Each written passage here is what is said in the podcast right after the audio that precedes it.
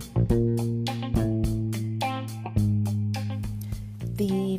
And opinions expressed on my story, Living with Lupus podcast, represents each person's individual experience. By listening to this podcast or reading our blog, you agree not to use this podcast or blog as medical advice to treat any medical condition in either yourself or others. As always, consult your own physician for any medical issues that you may be having. My Story Living with Lupus podcast is officially trademarked, all rights reserved.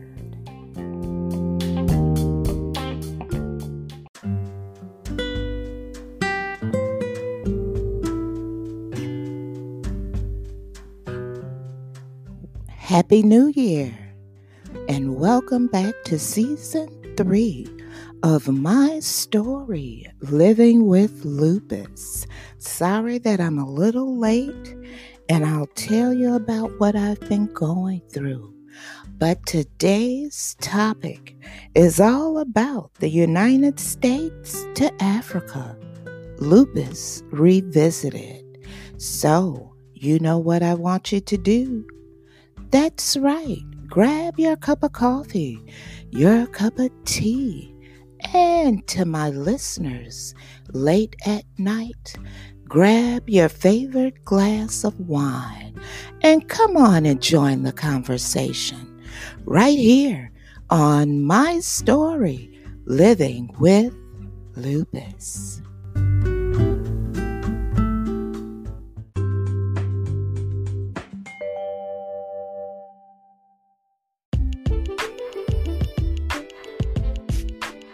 If you would like to appear on an episode of My Story Living with Lupus, you can contact us at My Story Living with Lupus at gmail.com. Also visit us on our Instagram page and also our website, My Story Living with Lupus.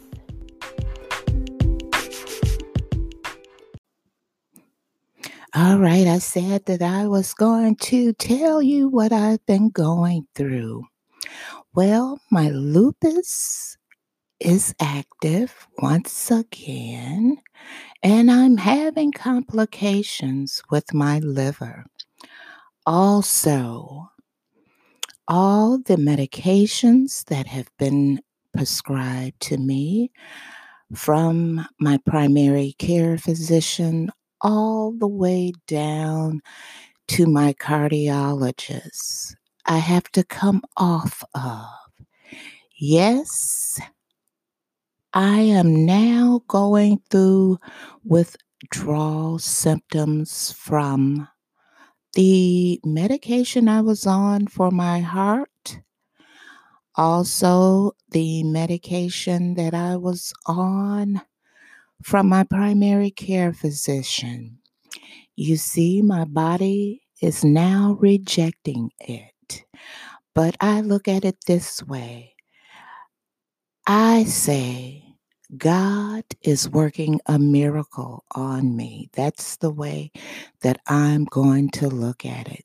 So I'm going through withdrawals. I was with a friend earlier and they asked me, Was I okay? I looked a little strange. I said, I'm all right. And they said, No, you're not. They said, You look ran down, you look tired. Have they changed your medication, your heart medication? And I said, Well, I'm going to tell you this. I said, they have taken me off of all of my meds because my body has begun to reject the medication. And um, I'm going through withdrawals from not being on any meds at this point in time. I also told the friend that if for some reason I tell you that I'm experiencing chest pain, or I pass out, I said, you know where I keep my nitroglycerin. Now, the cardiologist did tell me to keep the nitroglycerin tablets on me as usual at all times. Um, I have to monitor my blood pressure to make sure that it doesn't drop dangerously low. I have been put on an aggressive exercise routine to try to get me to sweat. So, right now, I'm having a problem sweating. So, that's what I've been going through with that. And um, as far as my liver goes, I'm drinking smoothies. It's hard for me to keep anything solid on my stomach. If I do eat something solid, such as vegetables, I in turn go into immense pain. I do, no longer have my gallbladder. So it, it lupus is attacking my liver once again. But besides that, I'm okay. How was your holiday? Hope you enjoyed spending it with your family. Let's get into the topic of discussion the United States to Africa, lupus revisited. Now, we all know that systemic lupus erythematosus is a systemic autoimmune disease that has significantly higher prevalence, morbidity, and mortality in African Americans compared to Americans of European descent. The pathogenesis of lupus is unclear, but appears to be the result of environmental factors interacting with a genetically susceptible host. Despite the high disease load of SLE in African Americans, there is a perception that lupus is res- rare in Africa. Relativity. That's what I meant to say. I'm sorry. Relativity rare in Africa. This prevalence suggests that comparative studies of related cohorts from the two continents may provide insight into the genetic, environmental interactions that result in the development of lupus. To define if a lupus gradient exists, we begin a study of autoimmunity prevalence utilizing two unique cohorts. The first is the Gullah population of the Sea Islands of South Carolina, who are unique in their low genetic admixture and their known ancestral heritage. Now, the second is the population of young women served by the West Africa Fistula Foundation in Sierra Leone. Now, studies indicate a direct ancestral link between the Gullah population and Sierra Leoneans. Since it is impossible to perform an epidemiologic study of lupus in Sierra Leone. At this time, we assess the prevalence of lupus serum autoantibodies, serologic evidence of specific infections and levels of serum 25 OH, vitamin D, in young women in the two cohorts who have no known relatives with lupus. The results indicate similar prevalence of serum anti nuclear antibodies in the two cohorts, though there was a significantly increased prevalence of antiphospholipid and anti SM antibodies in the Sierra Leone cohort. Seropositivity to common viral infections were significantly higher in women from Sierra Leone, while serum 25 OH vitamin D levels were markedly lower in Gullah population.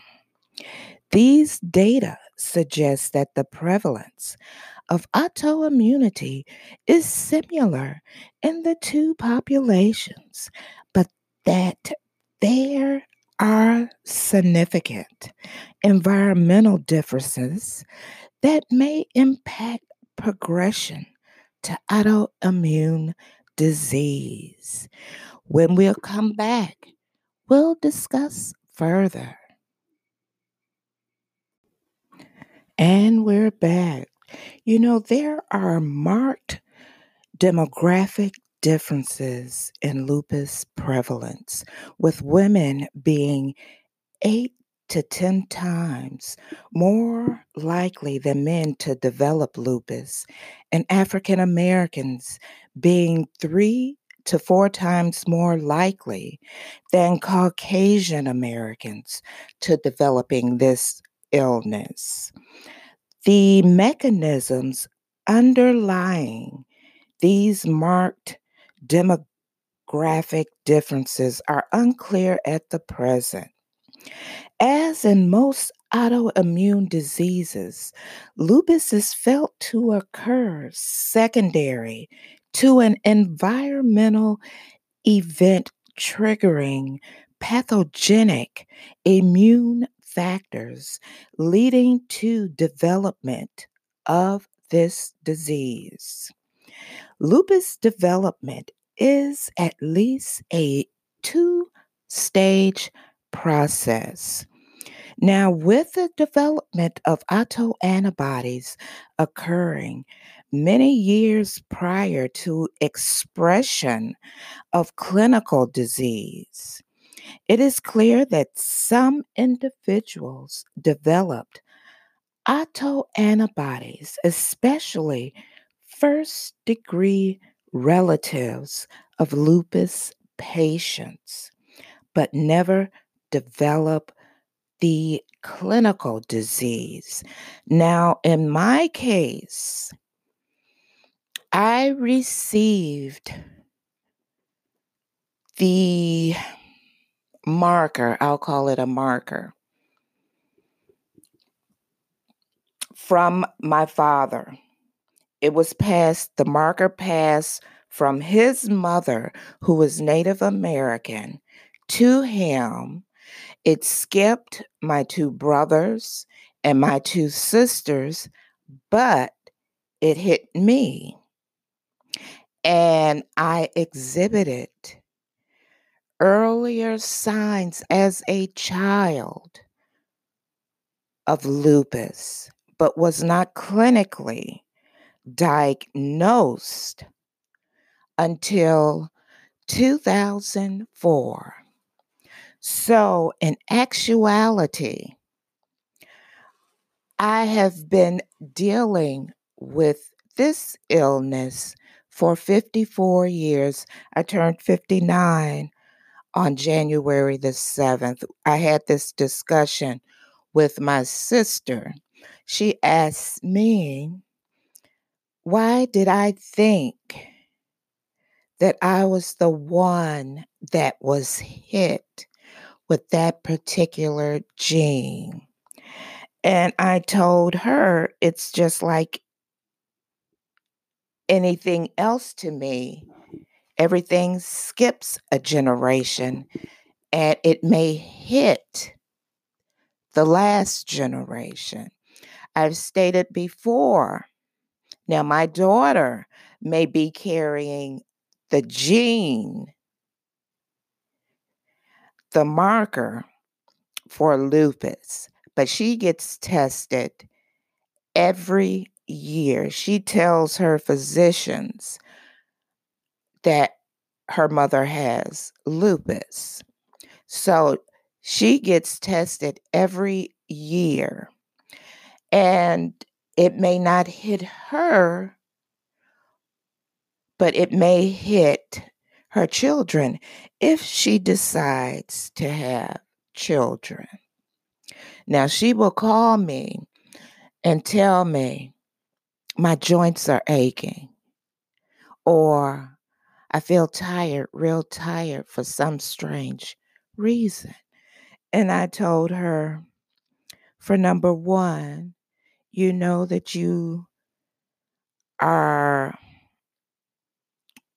hypoglycemic, not hyper, but hypo, low glycemic. I said, get you a piece of candy and eat it, and um, eat you a banana because I say your potassium may be low. And I always tell her, I said, I should have kept my provider numbers because I could be charging you instead of you going to the doctor. I could use, you know, I could be charging you and billing you through my provider numbers. I'm just joking. I wouldn't bill my daughter. Even if I had my still had my provider numbers, I would not bill my daughter. But getting back to the subject, it is clear that some individuals, as I stated before, develop the autoantibodies, especially first degree relatives. Now, that first degree relative would have been my grandmother. Now, defining autoantibody prevalence poses a much more attainable goal than determining actual prevalence of disease in a country such as Sierra Leone, where there is only minimum health care system. See, I don't like that right there. They only have a minimum healthcare system. That hurts my heart, believe it or not, that hurts. Environmental triggers of lupus are difficult to identify as they likely occur years before disease onset and may be common environmental exposures, different viruses, such as the Epstein Barr virus, better known as EBV, and toxins such as insecticides are implicated in epidemiologic studies of lupus. More recently, there has been an increasing interest in the role of vitamin D as an immune system modular, and that deficiency of vitamin D could potentially lead to development of autoimmune disease, including lupus. Indeed, a number of studies reported associations of vitamin D deficiency with lupus and other autoimmune diseases. With additional evidence for higher rates of disease flare in patients. But one interesting approach to defining environmental effects is to define whether a disease impacts a population that moves from one geographical area to another, thus defining if there are differences between the prevalence of lupus in Native Africans versus African Americans would suggest that environmental factors are important in disease pathogenesis. There are numerous case reports of lupus developing in African individuals after they moved from Africa to Europe to North America.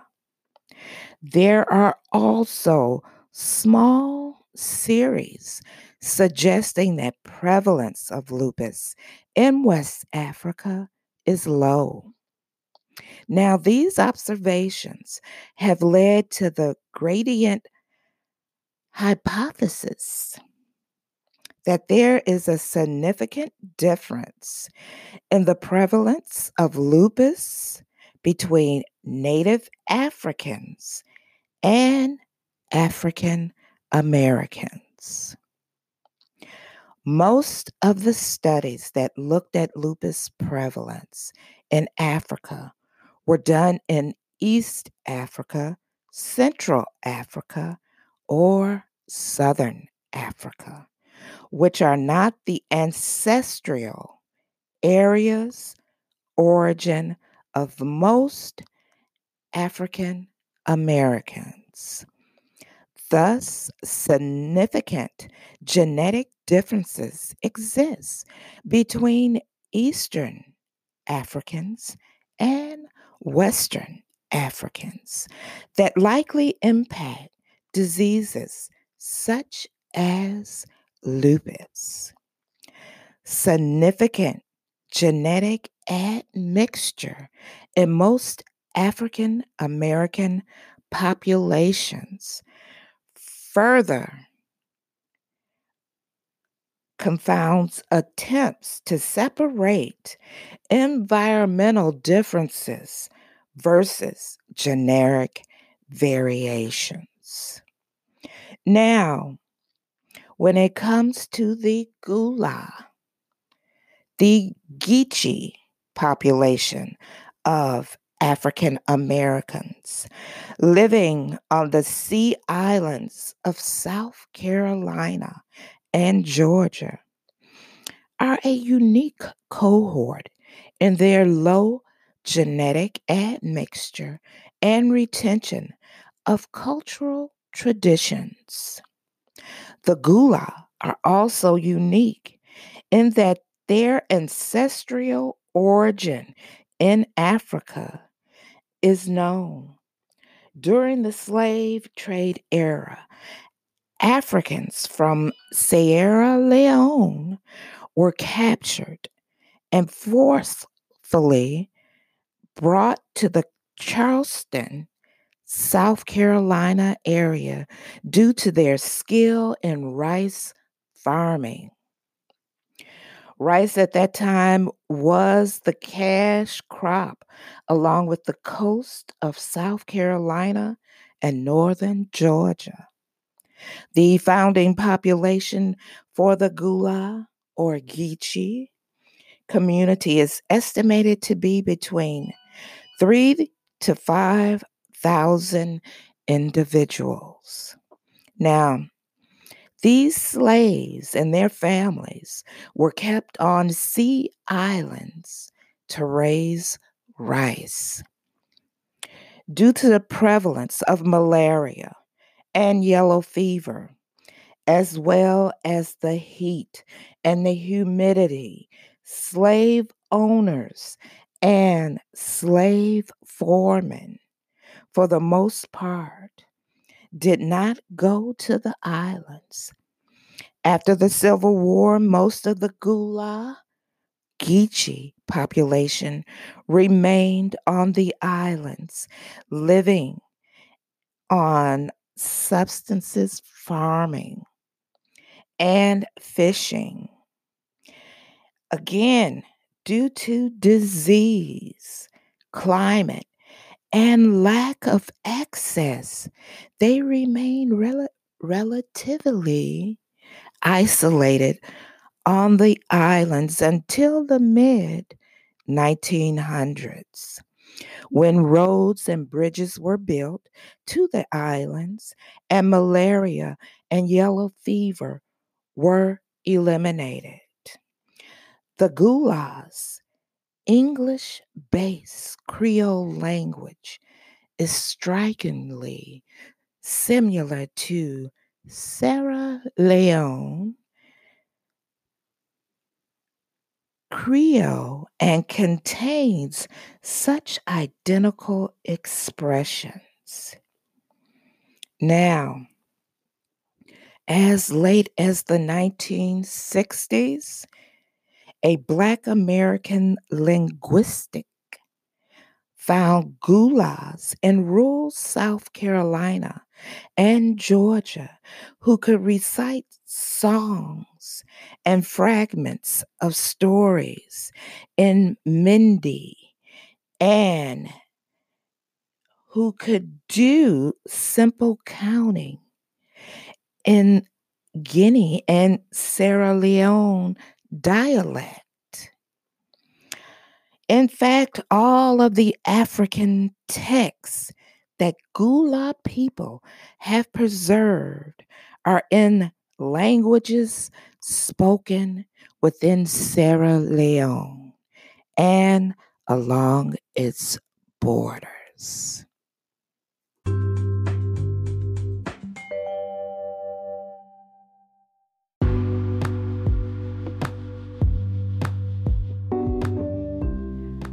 Harvest Aquaponics planting seeds to grow food and creating opportunities for people and families. You can contact this nonprofit organization at www.abundantharvestaquaponics.org. Now, in recent genetic analysis of lupus in the Gullah population, principal component analysis demonstrated that the Gullah are indeed genetically separable from other African American cohorts. This analysis also confirmed the continued low genetic admixture of the Gullah cohort, reported herein to be 6%. The overall prevalence of lupus and Gullah is unknown, although based on hospital data in South Carolina it appears to be between one and I'm sorry, my phone keeps going off. One out of 150 to one out of 200 African American women, unpublished data. Based on these factors, they believe that comparing the Gullah slash Geechee population with a cohort in Sierra Leone provides a unique opportunity of comparing two populations with similar genetic makeup, but highly different environmental exposures due to the lack of an organized healthcare system in Sierra Leone, it is impossible at this time to establish the prevalence of lupus there. They therefore proposed to determine a prevalence of autoimmunity in lupus unaffected women and the two populations as determined by the serologic measures. They also assess the prevalence of seropositivity for viruses implicated in lupus pathogenesis and serum 25OH vitamin D levels. So basically, they have a population that they can't really say if they have lupus or is there a genetic factor in their body that they will wind up having lupus or not because of the healthcare system in Sierra Leone. Now, with a healthcare system that is not advanced, my heart goes out to the individuals who may be exhibiting lupus signs and symptoms and they don't know exactly what is going on. And you know, I said this year I was coming out bold in 2020. And that's what I plan to do. I want to reach as many individuals and as many countries as I can to let people learn exactly what this illness is all about. It's nothing better than bringing awareness to another country whose healthcare system is lacking in treating individuals.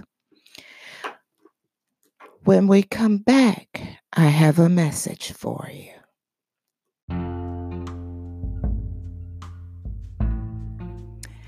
I want to thank you for joining me for this episode, the third season of my story, Living with Lupus. Now, if you are on Facebook, I will be going live on Facebook at 7 p.m. And I'm going to be talking about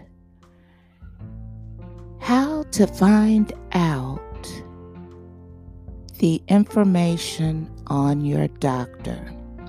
And what I mean by that, if your doctor has ever been sued, if he has any malpractice claims against him. Also, subscribe to the YouTube channel. Subscribe to the My Story Living with Lupus website and come on over and visit us on IG. Also, to listen to previous past episodes of my story, Living with Lupus, you can find them on YouTube. And we'll be hitting Periscope tonight also. So come on over and join us. And I will be talking about, yes, going through withdrawals from my medication. But I thank you for joining me. You have a great weekend, a relaxful weekend, and a peaceful weekend. I'm your host, Susan Hendrix, for my story, Living with Lupus. I'll see you next week.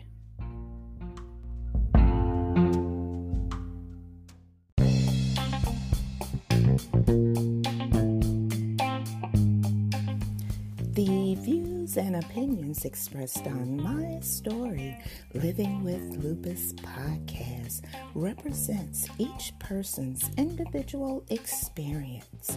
By listening to this podcast or reading our blog, you agree not to use this podcast or blog as medical advice to treat any medical condition in either yourself or others.